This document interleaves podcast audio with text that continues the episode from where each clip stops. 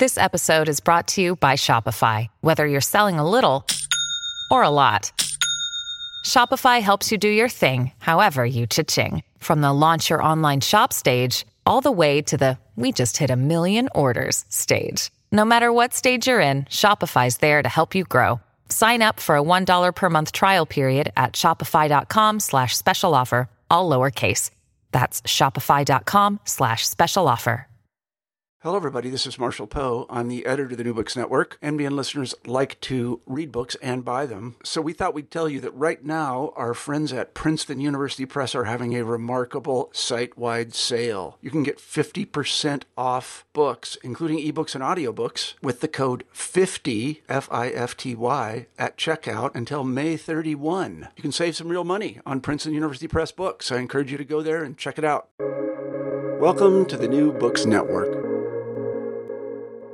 Hello, and welcome to the New Books Network.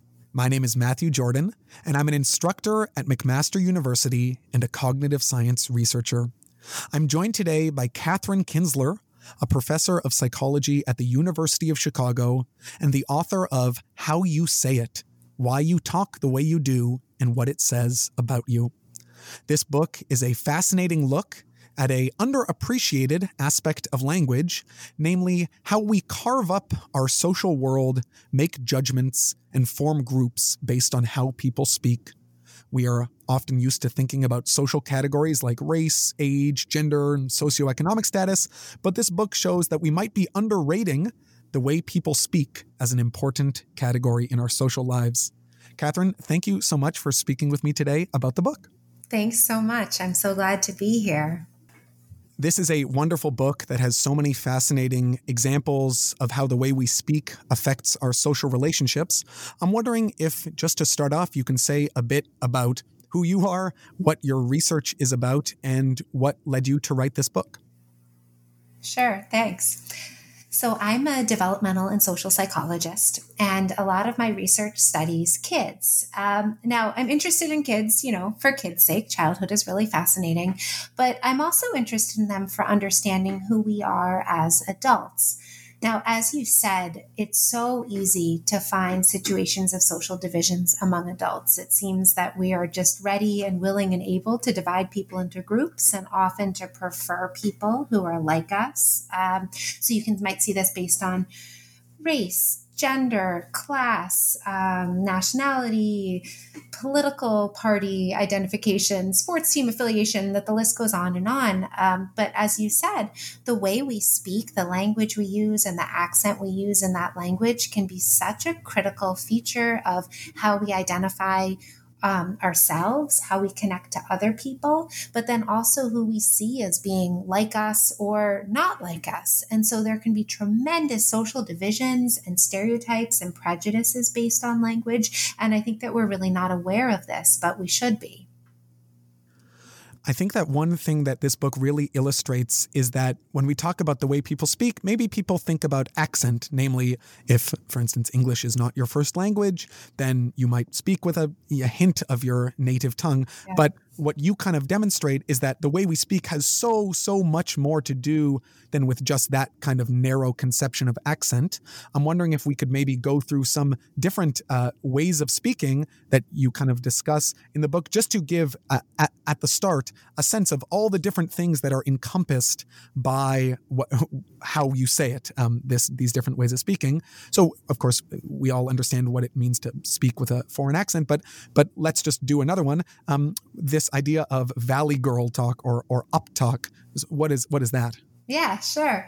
So maybe I'll just provide even just another note of context for what you just said, which is that I mean, first of all, everybody has an accent. And so, you know, it's so easy to think, oh, well, I speak in this, you know, neutral way, and then somebody else has an accent. But our accent or the sounds of our language, that's true for that's true for all people. And so everybody who speaks any language is doing so with an accent. And then I also really like what you said about how we can think about accent as in a foreign language that in some or that in some ways are some broad strokes of our language are set really early in life that we're so much better at learning language as children than as adults. So in that sense, when you open your mouth, you often, you know, give away something about who the adults were who were talking to you when you were a child or who the children were, even in many instances, who were talking to you when you were a child. Um, but then within any language or even within a dialect of a language, you could have variation in how different people speak. And often that maps on to their age and many other uh, many other variables about them. Totally. So maybe maybe I'll just do uh, some some rapid fire examples then. So um, maybe I'll just give you two Valley Girl, Uptalk, or, or Vocal Fry. What do these mean in terms of what people infer about people on the basis of this way of speaking? Yeah. So these are two changes that have been seen among young people um, in you know the past generation or so, and so the upspeak is ending a sentence with a question. So I was a teenager in the '90s, and I think of the movie Clueless as my reference point for this. And vocal fry is the um, kind of a ah, sort of a growly uh, sounding, you know, addition to your vowels or to the end of your word. Um, and this again is something that young people do. Now, something that's pretty characteristic of language and language change is that whenever a new way of speaking is introduced, older adults don't like it. So it's really common to hear things like, oh, these, you know, young people are kind of destroying the language or saying mm-hmm. something that sounds terrible. But if you ask younger people, often they don't mind it, right? They might even like it. They could be part of the generation that's engaged in the language change. Um, and so that's just, you know, how it works. So for vocal fry, there's a really really fascinating study where, of course, adults will say that this isn't the right way to speak, and then young adults will hear somebody uh, with those features saying, "Oh, that sounds like somebody who's you know going somewhere." Hmm. Another example, I think that you actually open the book with, is this idea of uh, for, for, lack of a better term, speaking with a gay voice, the the the, the fact that uh, gay people, stereotypically at least, or, or perhaps in reality, speak uh, a particular way. What what what does that mean in terms of is that an accent? How should we understand that as a as a way of speaking? So there's a lot of stereotypes around this that are not in fact true. So one mm-hmm. stereotype is that uh, gay people and gay men in particular speak with what uh, what you might see in the movies as sort of a lisp and that's not true at all. It turns out linguists have studied this. Now, one thing, again, a caveat to note is that there's so much variability. So it's not like there's a gay way of speaking and a straight way of speaking. That's mm-hmm. not true at all, right? There's tons of overlapping distributions. However, linguists have said, okay, is there any truth to this. You know, if you looked at, say, a hundred straight men and a hundred gay men, could you pick out who was who based on their voice? Um, and, you know, not always for sure, but mm-hmm. you are going to find on average, some gay men have some vowels that are, um, that can be identified. And basically the difference is not about anything about lisping. And in fact, gay men sometimes will hyper articulate their speech. And so mm-hmm. it's actually actually the vowel is like cleaner and crisper in some way. Um, and so I think the right way to think about this is that any social community often develops its own characteristic way of speaking that when you hmm. connect mm. with a community your voices become more similar to one mm-hmm. another and that can happen you know anywhere and among any social group because language is so social so if you've got a really tight knit community where people are coming together and speaking together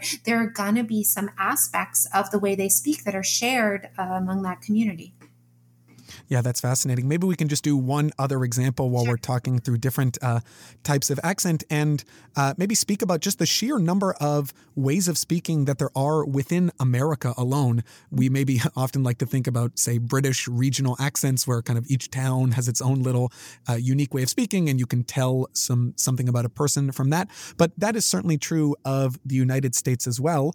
What do we know about the sheer amount of like accent and English speaking diversity among Americans. So there's a lot, there's a tremendous amount of uh, diversity in the way people speak English in the US. There's dialect differences. Um, and so dialects are going to have, you know, slight variations in accent and then also some grammatical variations in terms of what's considered grammatically correct, some word choice differences, and so forth. Um, so, you know, there's uh, Southern American English, there's African American English, sometimes called African American Vernacular English. There's several varieties or dialects of uh, Southern American English in different parts. You know, you can see regional differences in any of these dialects that are going to um, that are going to vary slightly region to region. Um, and so, uh, you know, people have studied New York English a lot, um, and so you know, there's some there's some really characteristic ways of talking that people might identify you as being a New Yorker. Um, one example is dropping R's at the end um, of a sentence. Another is um, what people call is this kind of vowel raising in the middle. So um, coffee talk or coffee talk, something like that. And so those are some, you know, subtle examples. But the idea is that one thing that I think is really important to remember is that different dialects of English are not just like bad English or less good than some other form of English. Right. And that's what we often, you know, that's sort of where the stereotypes and the prejudice come in. But that actually, you know, all dialects of English have an internally coherent and consistent uh, grammatical structure. And uh, so it's just that different dialects grow up with different groups of speakers. Yeah, I think this is probably the place where maybe many people's uh, conception of maybe what linguists do does not match what linguists actually do and think about. I think maybe people think that the role of the linguist is to, you know, determine what is correct in the language. And it's actually quite the opposite. The role of the linguist is to actually observe the way that people speak, yeah. uh, because language is just how people speak. Right. And so eh, there is no necessarily right or wrong way of speaking. If, if that's how you speak that, if that's how you speak, then that is interesting and uh, worthy of study. And um, so uh, I, I, appreciate what you're saying there about about uh, this linguistic diversity and and that these are just simply different variants uh, of English and, and neither is n- none is correct or incorrect. Yeah, really well. Um, one of the most striking observations about uh, accents and the way that people speak is that children of first generation immigrants rarely speak like their parents. They typically speak like their peers. Why is this the case? And what does that tell us about the way that children in particular uh, learn how to speak? Yeah, so it's fascinating watching kids learn languages and seeing what they ultimately learn. So, you know, one example is children who grow up in the US and they have parents who speak a different language, a language that's not English at home. And, you know, the question is, what do the kids grow up speaking? Now, many of them learn that home heritage language. So imagine that you're speaking Spanish at home, you learn Spanish at home, and then you go to school and you learn English in school. Um, so the question is often, well, what happens when they learn English? Imagine that they're getting a lot of input at home of English, say, in a non native accent um, by parents who learned English later in life. And then you go to school and you get a bunch of input from peers there. And ultimately, kids end up uh, very often talking like their peers. Now, I think that this makes sense in the sense that when you think about how deeply social language is, and you think about how kids are invested in sounding like they're, they're invested in being like their peers and invested in fitting in. And so speaking like your peers is one way to do that. What um what does that say in terms of the influence that parents actually have over their children. I mean, we, you know, there's kind of this idea that parents are able to shape their kids, but so much of what kids, uh, at least in terms of uh, linguistically, ends up being uh, like their peers. I think of uh, Judith Rich Harris, the, the the nurture assumption. Mm-hmm. This idea that maybe parents have quite a bit less control over how their children turn out than maybe uh, you might naively believe. Is that kind of part of the story here? So, I mean, I think that's linguistically part of the story in some mm-hmm. senses. At the same time, I think about parents as gatekeepers of opportunities. And mm. so, you know, your kids might be learning from their peers, but who those peers are is so important, right? And mm-hmm. so you could imagine, you know, another thing I talk about in the book is about the advantages of being exposed to linguistic diversity in multiple mm. languages early in life. So I think you could think, okay, my kids are really invested, they're socially invested in being like other kids. Well, who are those other kids that they're being exposed to or what other environments are they in can i create an environment where kids are exposed to diversity in different ways but i think linguistic diversity is one important part of that yeah, absolutely. Maybe while we're on the topic, you could say a bit about that exact question of the advantages of being exposed to linguistic diversity, different languages, different ways of speaking from early in life. Yeah.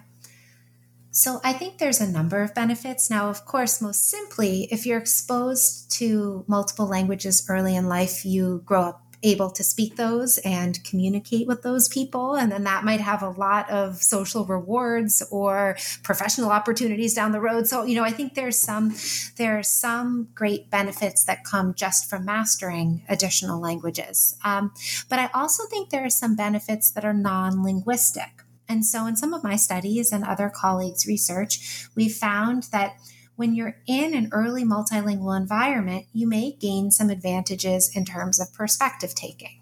So, I think about a kid who's in a multilingual environment and think about all the social complexity that they have. They might be thinking, oh, you know, maybe mom speaks this way, but dad doesn't. Or grandma speaks this way but neither of my parents you know do. But she does with her friends but she speaks a different way with my parent. Or maybe we speak this way at home but we speak this way at school and so forth. So you're keeping track of who speaks what to whom who knows what who communicates with whom and so forth. So it's just all of this training and taking the linguistic perspective of others. And i think that can uh, play out in terms of taking perspectives of others more generally, which is really a hallmark of effective communication and interpersonal understanding. I think there are probably a lot of um, misconceptions out there about bilingualism. Um, you know, maybe some people believe that if you try to learn multiple languages. There's only so much space in the brain to learn, you know, one or two languages at a time. Um, what is the truth or our best understanding of the science in terms of what the what the young mind can handle in terms of being exposed to uh, and learning multiple different languages and one's ability to be able to speak multiple languages early in life. Yeah. I think you said it really well that some people might have this nervousness. Um, sometimes we call it the monolingual myth. And it's sort of this idea that even if you valued multilingualism, like you think, yeah, that would be pretty cool if my kid could speak multiple languages. But parents might just feel a little nervous like you know there's only so many hours in the day. I really want to focus on those important subjects. My kid needs to learn to read and do math and learn science. And so maybe there's just not you know space for this other language. And i think that's just not how the brain works. And so little minds are able to learn more than one language and reading and math and science and all the rest mm-hmm. of it you know? And so when you look at uh, you look at kids' language acquisition, you find that the basic milestones they go through when they're either learning one language versus learning two or even more languages are remarkably similar. Now, some people say, well, but aren't there maybe some um, delays or limitations when you're learning multiple languages? And I would say the one, um, I would call this a difference, not a delay. But the one difference that is sometimes observed is that kids who are learning multiple languages may have a slightly smaller vocabulary in each language to start. And so but if you think about that, it's not the fairest test. So, because you might know a word for lots of different things. It's just maybe you talk about this word in your English context and you talk about this other word in your Spanish context, and you haven't yet learned the words for both. Mm-hmm. Um, so, you know, kids catch up, and uh, by the time they're in school, it's absolutely possible to be a completely proficient speaker of more than one language. I mean, yeah, I, I always certainly found that when interacting with, you know, kids in my classes who were exposed to multiple languages at home, I thought, man, these these these folks were given a superpower. Yeah. They didn't have to do anything. They just had multilingual parents, and now they, you know, they just have this incredible uh, advantage, uh, if only just as a kind of a, a fun party trick and yeah. uh, a convenience while traveling. Um, Yeah, yeah. I I learned uh, being Canadian. I guess we many people learn French. I did you know French immersion classes, mm-hmm. but but even then, um, learning a second language later in life simply does not compare to uh, to having it spoken to you full time uh, at home. Yeah, and a lot of educational systems do it kind of backwards. So in the US at least, you know, there's more schools that offer second languages in middle school or in high right. school, though even there it's somewhat limited, you know, and so and actually the middle school rate has been um, even slightly declining over recent hmm. years. Hmm. And then when you look at elementary school, it's just a really, you know, it's absolutely a minority of elementary schools that offer foreign language instruction and that's just really backwards when you think about the way that kids learn. Right. Yeah. I mean, it just seems like there are so many reasons, uh, especially in the United States, where, like you said, there's just so much uh, linguistic diversity. There should be so much, so many good reasons for uh, for young kids to be to be learning uh, multiple languages. I, I, think, in particular, of Spanish, uh, which you know, uh, it seems so many in, in, the United States speak, and seems like an absolute no brainer that you know you would want to expose your kids to that as yeah. as early as possible. Yeah. Um, uh, maybe switching gears a little bit to talk a bit more about the role of kind of the social function of language. People often find that they end up speaking like another person uh, if they're around them for a long time. Uh, I certainly felt I had a professor, I had a teacher in high school who I really, really admired, and I found myself he he was a real articulator. The way he said the names of people, he really uh, enunciated every letter, and I have found that I, I think my voice changed permanently after that class because I really took to this guy's way of speaking, and I think now, uh, you know, it's it's useful, I guess, for for podcasts. I I find that I really uh, enunciate. Um, so um, first of all, is this a real phenomenon, this felt sense of people uh, speaking like another person uh, that they're around for an extended period of time or whom they like? And, and why and how does that happen? It is a real phenomenon and it happens more when you like someone and so i do wonder if you liked this teacher um, or at least respected the teacher you know felt yes. something positive there um, so when two people come together and especially when they like each other their voices often converge and it can be really subtle it might take a linguist to analyze your vowel space to see if actually you know you're hmm. converging at that local moment but you know, more broadly, when we talked before about, you know, different changes in languages or how different social groups will speak in different ways, this is a really similar phenomenon. It's the idea that when you're coming together and you're in this, you know, this social, you're in a in a social or learning context with someone, absolutely your voice can shift subtly to match theirs. Now, I think that of course you're not gonna if you spent as an adult a bunch of days around your, you know, native uh, Spanish speaking teacher and you don't speak Spanish, you're not going to gain a native like mastery of Spanish in the same way if it's a language that's not a native tongue. And so, you know, there are limits to this amount of accommodation, but I think that absolutely people's voices change when they're around others and particularly around people that they like. How much of that process would you say is conscious yeah. versus unconscious? I think in the case of this teacher whom I really respected, I think some percentage of it was me consciously, you know, trying to speak like this person, but there are also situations where you'll pick up on little ticks or habits of language that other people use. For instance, if if uh, I don't know, people have little catchphrases and you spend time with them, you find yourself starting to use them. Yeah, how does the conscious versus unconscious play into that melding of of, of language with people in social groups? Yeah, a lot of it can be unconscious. As you said, that you could pick up on somebody's expression. You could change your voice slightly depending if you're talking to someone or you're just in a different context. So I think there are people who often find themselves sort of bidialectal, by, you know, speaking more than one dialect. Um, and so, if you move, your voice might shift to match where you are. If you go to school in a different place. And so, for a lot of people, this can be subtle. Now, I think you can find ex- interesting examples on the internet of politicians who are speaking to different audiences, say in the North versus South, and then sound really different.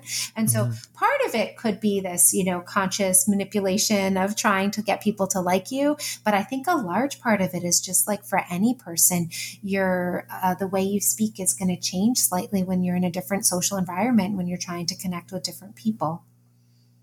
Yeah, that's it's fascinating.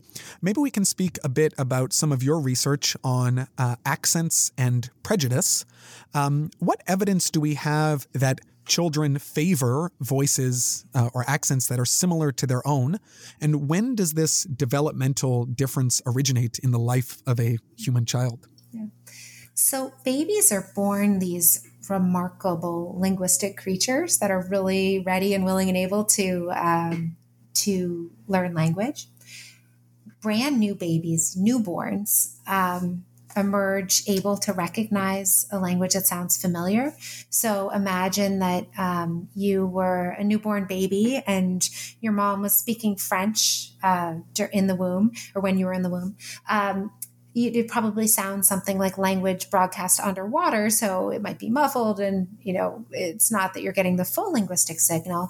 Nonetheless that baby is going to like the sound of french as a newborn and you know find it uh, something familiar to it as compared to a different language. So when i was first a graduate student and really interested in kids' early social understanding, I was interested in this question of whether babies just had this auditory preference for speech that was familiar to them, um, or whether it started to turn into a social preference, a preference for people who spoke to them in a familiar way. And so we started to test babies, now older babies, not newborns, but you know, babies between five, say five and 10 months of age. Um, and so babies start to do things like look at people or reach for people or eat things. So you can use these other responses that babies give. And we found in all of those instances, babies started to look to people who spoke to them, who had just spoken to them in a native accent of their native language. They seemed to want to take a toy from somebody, or even in one study, we had different people model eating different foods. These were 12 month old babies. So they're really, you know, excited to try all the foods. It's not that they wouldn't eat a foreigner's food, but they seemed to eat more of the food when it was presented by somebody speaking a familiar native language and eating the food first. So I think babies are really honing in on who's fam- who's speaking a familiar language and even with a familiar accent to me. Now, I wouldn't call this linguistic prejudice per se. I think what this is is seeing language as a critical social indicator and as a way to start to divide the social world for kids. Mm. And I think that society layers a lot of prejudice on top of that, mm. and then that's going to come in slightly later. Right. Yeah, you you cite some evidence showing that that this this preference for voices that sound like ours might even uh, be stronger than uh, racial preferences, certainly in childhood. Can you speak about how those kind of different preferences that children have, maybe uh, because they're competing interests here, right? Kids like people who look like them, sound like them, uh, are maybe the same age as them. Are, is there a kind of weighting of what babies and children prefer? Uh, how do these different things interact with each other? Sure. So, when we're thinking about prejudice against different groups, um, the structure of society matters a lot. So, you know, when you think about what society values, structures of racism that could be present in a lot of different areas, um, kids start to pick up on that. And so kids start to figure out, oh, you know, my society values this, even if it's subtle. And then they start to pick up on structures of prejudice that are present. Now, little kids don't necessarily know that yet. And so little kids might have a preference for familiar people in a way that I don't think is deeply prejudiced when they're little. But of course, they're like little cultural sponges that are then going to absorb the, pre- the prejudice that society has.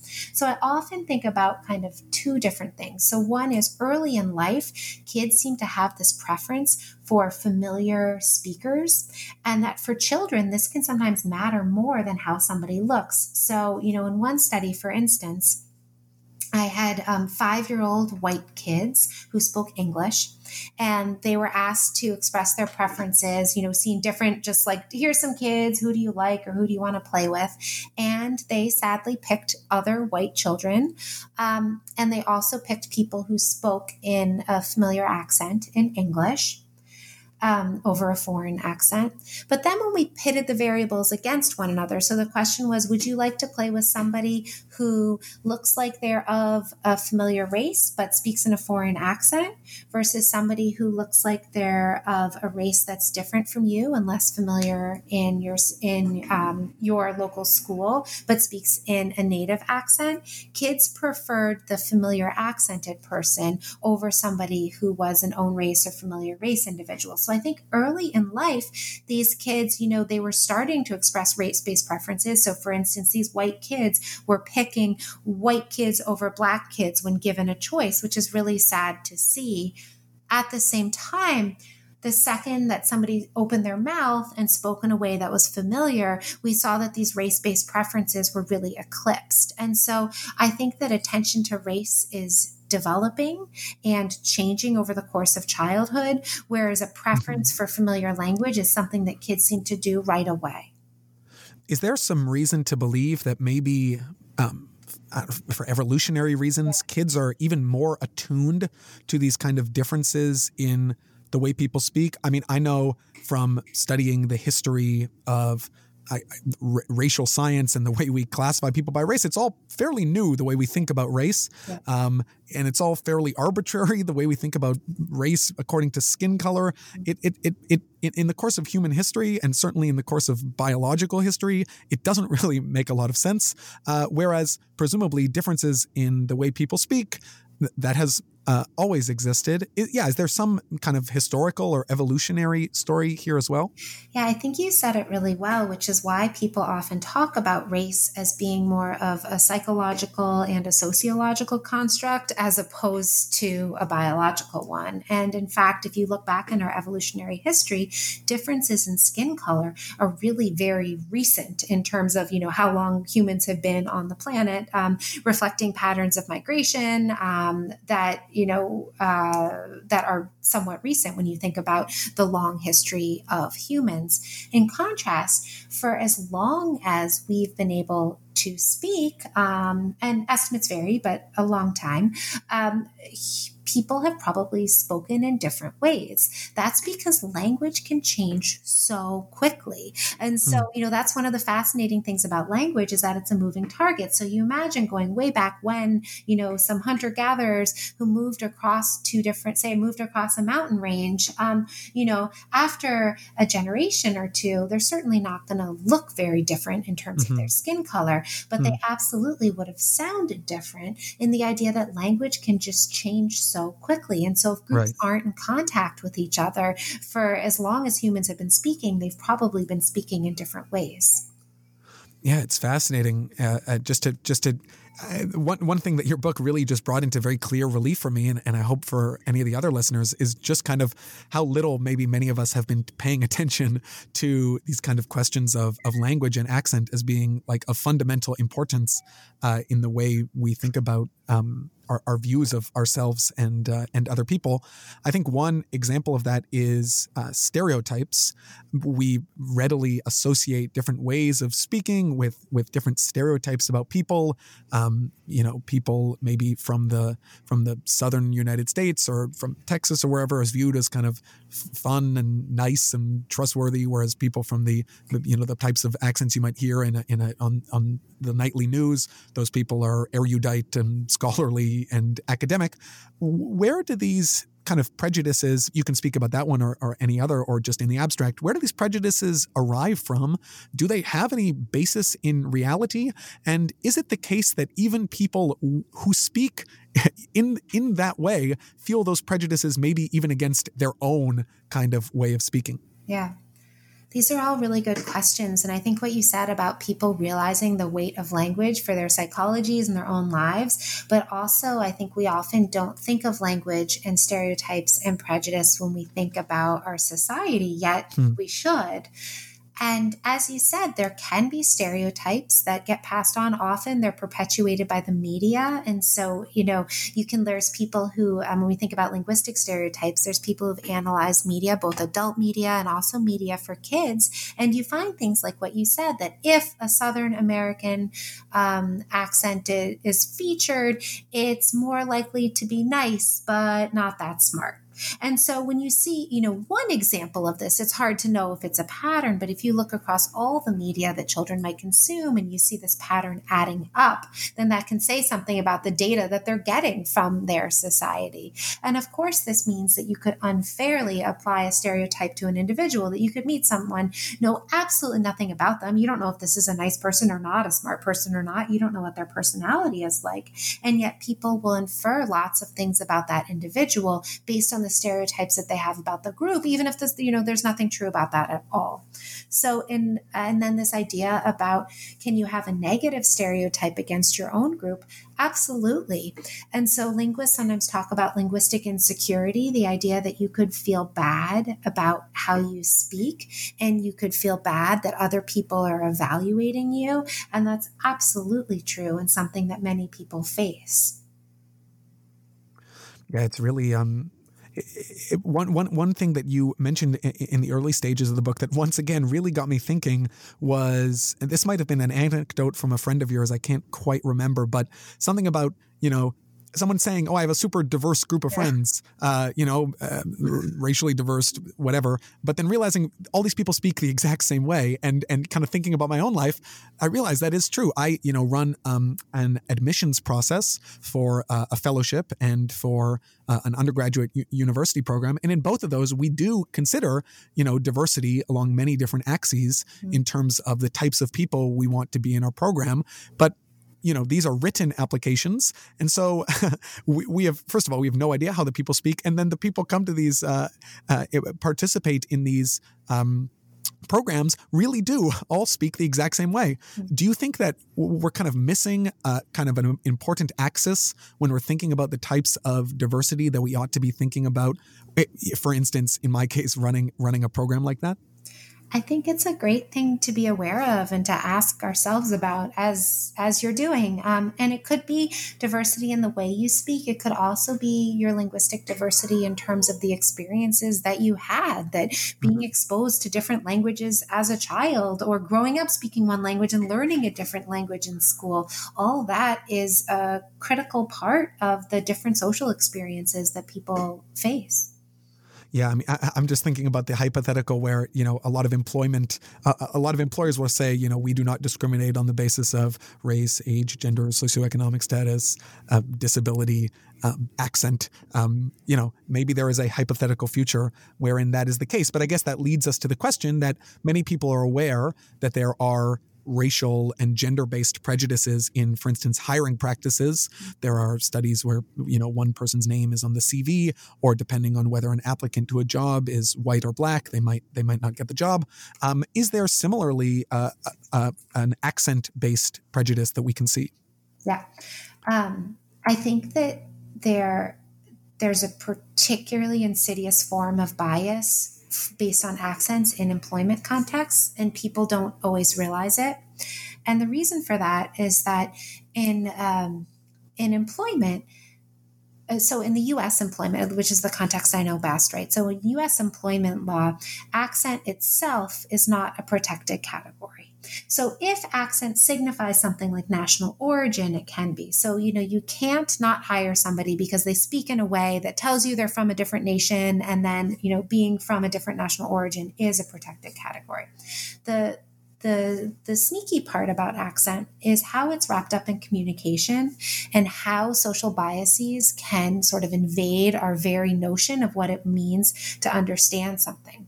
So people often think they're really good at knowing what they can and can't understand. And so then it's easy to say, oh, well, I didn't hire this person because they just weren't a good communicator. I just couldn't understand them well.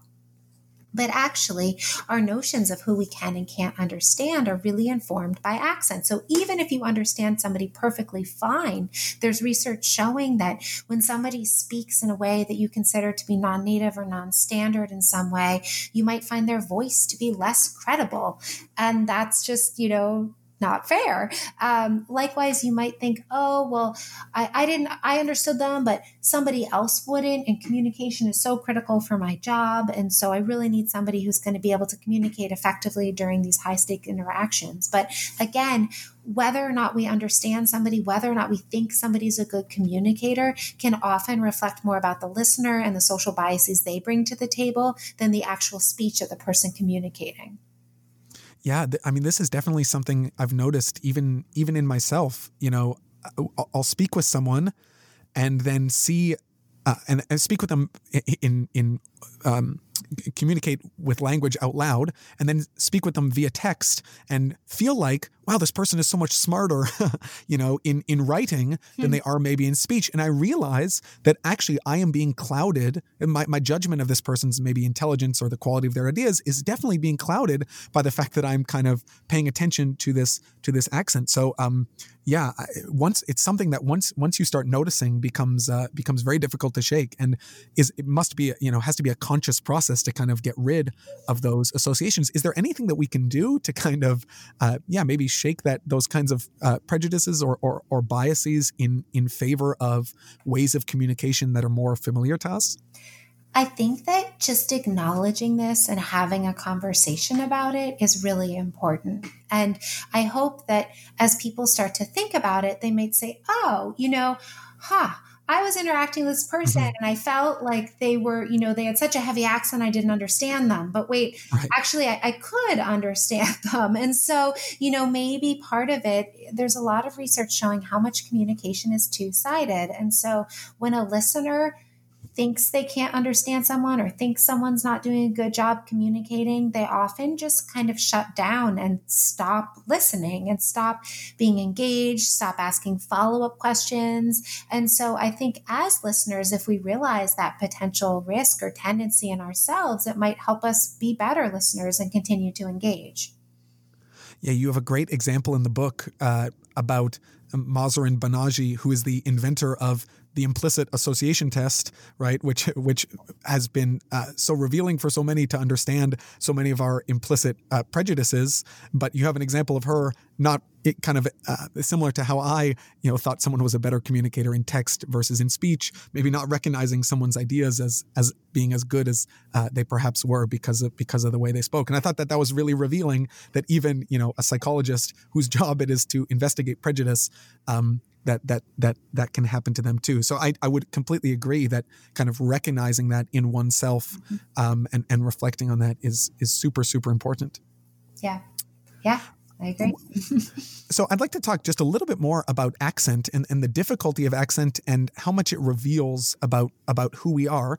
Faking an accent or speaking in an accent is really, really difficult, right? Yeah. We pay, you know, actors millions of dollars because the idea of speaking like someone else is actually really, really difficult. So why is faking an accent or changing your accent deliberately so hard um, and and what what exactly is going on there that that makes it such a salient feature of the way that we speak yeah I think about this when you think about movies, you know, people you know who are in movies or TV actors who you think you know them.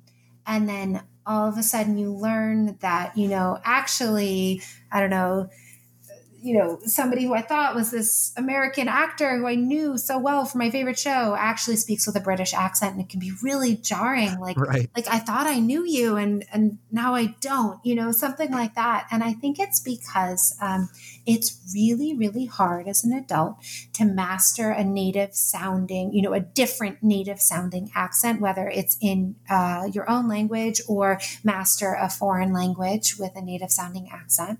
It's so difficult and it's so difficult because many of our linguistic settings are set in childhood. And so we are much better at learning languages when we're young than when we're adults. And so because of that, you know, when an actor shows this ability to train and actually, you know, cross this linguistic divide, it can be absolutely fascinating and impressive and sometimes a little bit unnerving. Yeah, absolutely. I've definitely had that experience, especially like you said, with people whom you could have sworn uh, were American but are in fact British. They are having lived in the UK uh, for a couple of years myself and having tried and failed to uh, develop any sort of passable British accent, I can appreciate just just just how incredibly difficult um, that feat is. Uh, we, we spoke a little bit about this at the beginning of the interview, but maybe I'd like to go into it a bit more about how language changes over time. Uh, as as we've kind of discussed, language is always changing. Language is not in any way uh, a static thing, both as we've seen in any given person's lifetime and across generations. What in particular is the role of uh, teenagers and in particular teenage girls in the way that uh, language evolves. Yeah so young people often change a language and possibly even uh, young women more than young men. And i think the idea is that adolescence is a time when people are you know forming their own path and often breaking off from the old established culture and uh, traditions. And with that breaking off can come language change. Now, languages more generally tend to shape and evolve and split off at moments of social change. Um, so, and, you know, social discord. So, if two groups don't like each other, they split off from each other in their, you know, perhaps physically they might split off, but then also linguistically they split off from each other. And mm. so social change is what begets language change. And I think you see this in adolescence as a really natural case study of social change. And you see this uh, among whole groups of people too, who are going through some sort of, if a group is going through some sort of a social fracture, their language is going to split as well. Likewise, which is kind of the opposite of when pe- people who really like each other come together in a new group, then you're also going to see language change that reflects this new social community.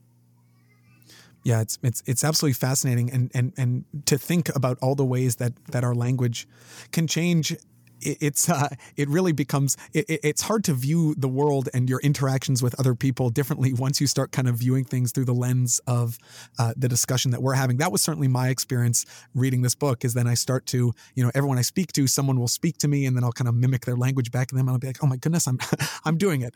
Um, one thing that uh, is uh, part of a lot of the discourse right now in psychology and in academic research is this question about the uh, replication crisis, this idea of reproducibility, this worry that maybe you know our samples, the people that we investigate, they're too uh, white and affluent and narrow in their backgrounds.